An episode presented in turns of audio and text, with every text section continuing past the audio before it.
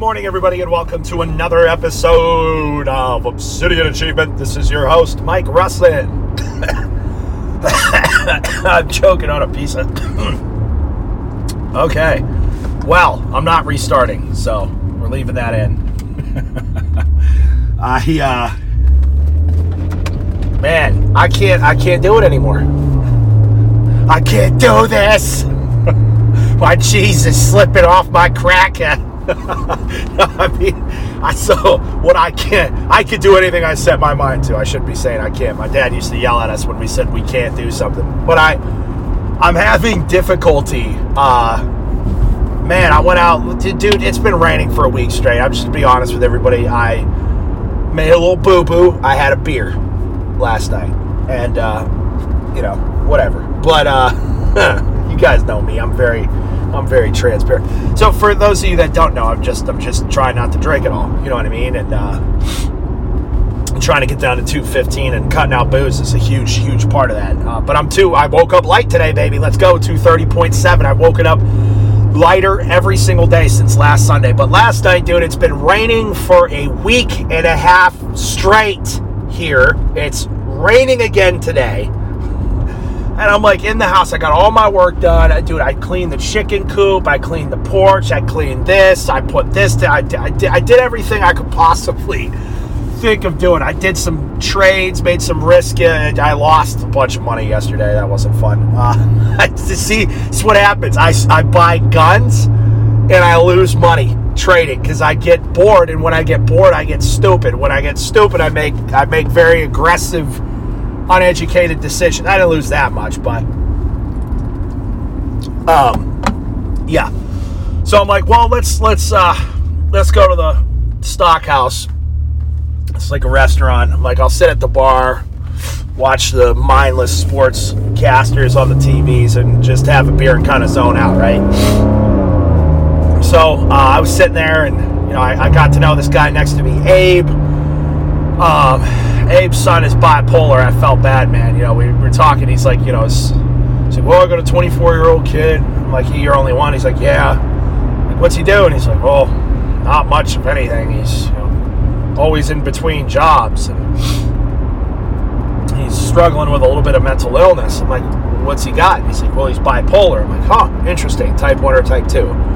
So like the one that's more extreme, I'm like, that's type one. I said, is he on like lithium, Seroquel? He's like, oh yeah, lithium. He's like, you know a lot about this. I'm like, oh boy, do I.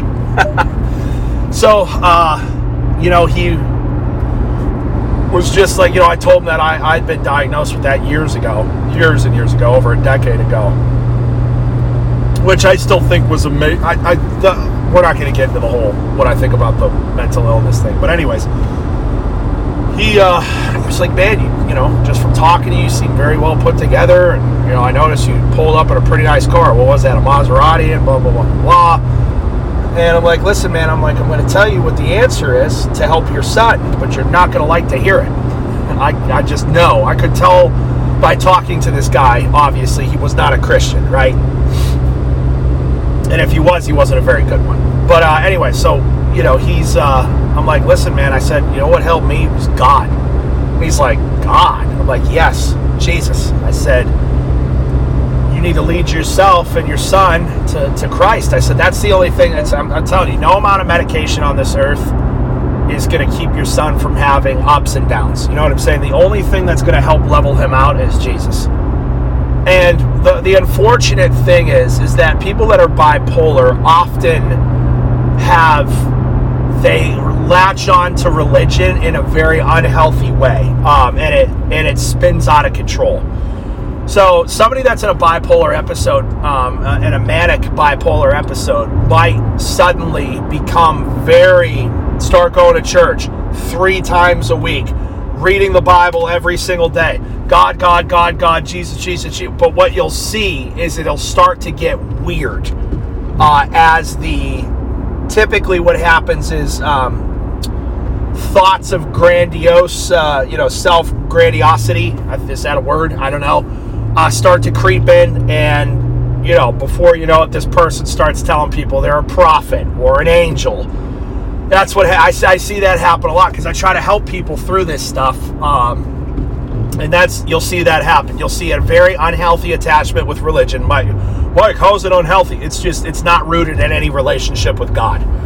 In fact, I think it's a work of the devil. You know, um, because what this person will do is they'll they'll just demonstrate on social media and in person just a massive amount of what we perceive to be faith. And then like i said those grandiose feelings kick in. Um, you know if you're if you're in a manic episode you literally think you're invincible. You think you're invincible. You know i had a little bit of an episode uh, in covid and uh, you know i've talked about this a couple of times where i thought i was just dude i, I was wearing eyeliner and i shaved the sides of my head like I, I felt pretty far away, man, three years ago. Um, not good. Uh, I thought I was just like a demon Viking warrior. I, I don't. It's uh, it's so embarrassing to even talk about now. You know, uh, having gotten over this in my life, but it's uh, it can get pretty wicked, man. It can get pretty wicked. It can really spin out of control quickly. But anyways, all that goes to say you know, Jesus, God. That's that's that's that's there's no medication, no doctors, no talk therapy, nothing. That those are all band-aids. That's not treating the root issue. Now, do I think that accepting Jesus into your heart is just all of a sudden not going to make you suicidal or all of a sudden not going to make you manic or all no, but it will certainly help over time more than anything else. Because the thing with, with, people that are bipolar, the, the problem is, is when they're depressed, they'll take their meds. But when they start getting manic, they think they're, you think you're cured. You know what I mean? You're like, oh, I'm finally over this. And you're so, it's so silly because you, you're so separated from reality. You don't see the cycle. You don't see that you're going to crash after feeling like you're on top of the world. You know what I'm saying? Uh, so, so when they get into these manic episodes, they start to think they're cured. So what do they do? They stop taking their meds, and that exacerbates the mania. You know, these are the people. You know, sometimes you see these stars, uh, quote unquote, celebrities. Um, you know, do really weird, crazy stuff. Shave their head, start telling people that they're God. Uh, wild spending and sex sprees and set orgies and all this. You get hypersexual. You spend your money uh, sometimes it's violent. Sometimes it's crazy. You know, I can remember just. I won't even get into it, uh, but it's it, it gets pretty wild.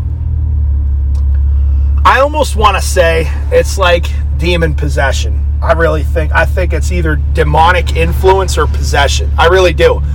Do I believe that there's obviously some kind of chemical predisposition in the brain, the well, chemical imbalance that predisposes one uh, in the brain to being susceptible to this kind of condition? Yes, but I also I believe that the I'm really starting to think that anxiety and depression and all of these things are are demonic influences. And yes, I believe that that can affect the chemicals in our brain 100%. Because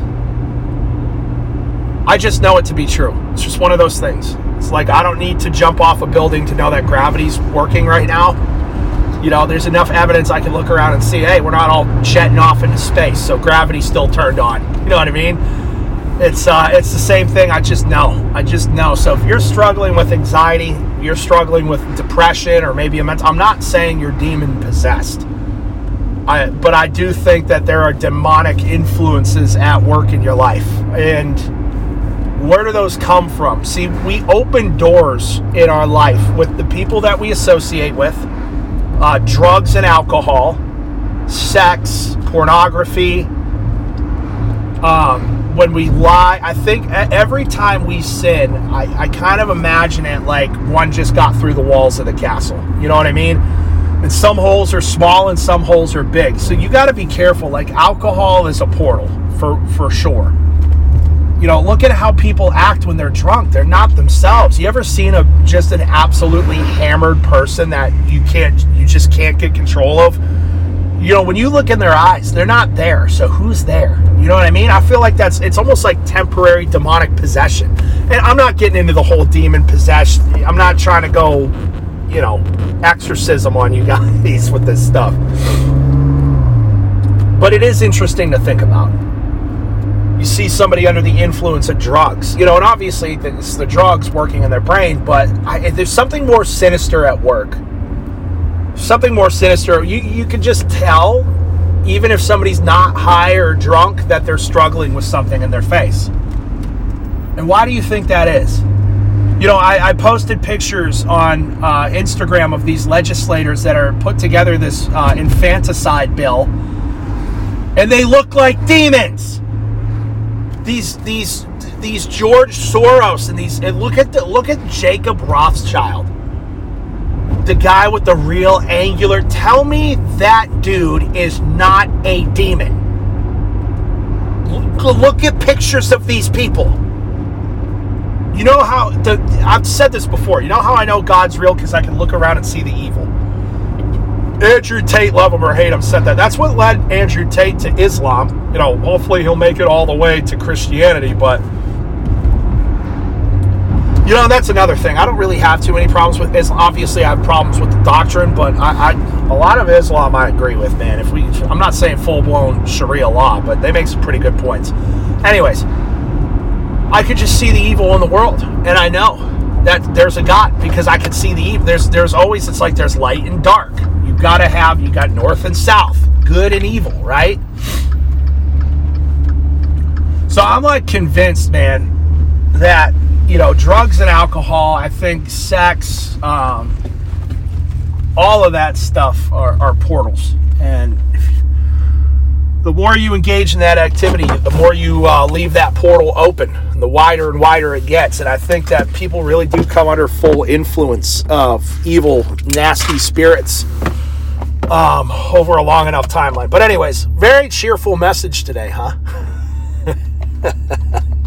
so, uh, I don't even know what the point of all this was, other than telling you guys, you know, I guess to sum all this up be careful who you associate with be careful what you put in your body and be careful about altering your mind and make sure you stay in the word and you know say a prayer for that kid's uh, that guy's kid. Abe was his name. I don't know his kid's name but say a prayer for abe's kid. All right i love you guys. Let's get it. Peace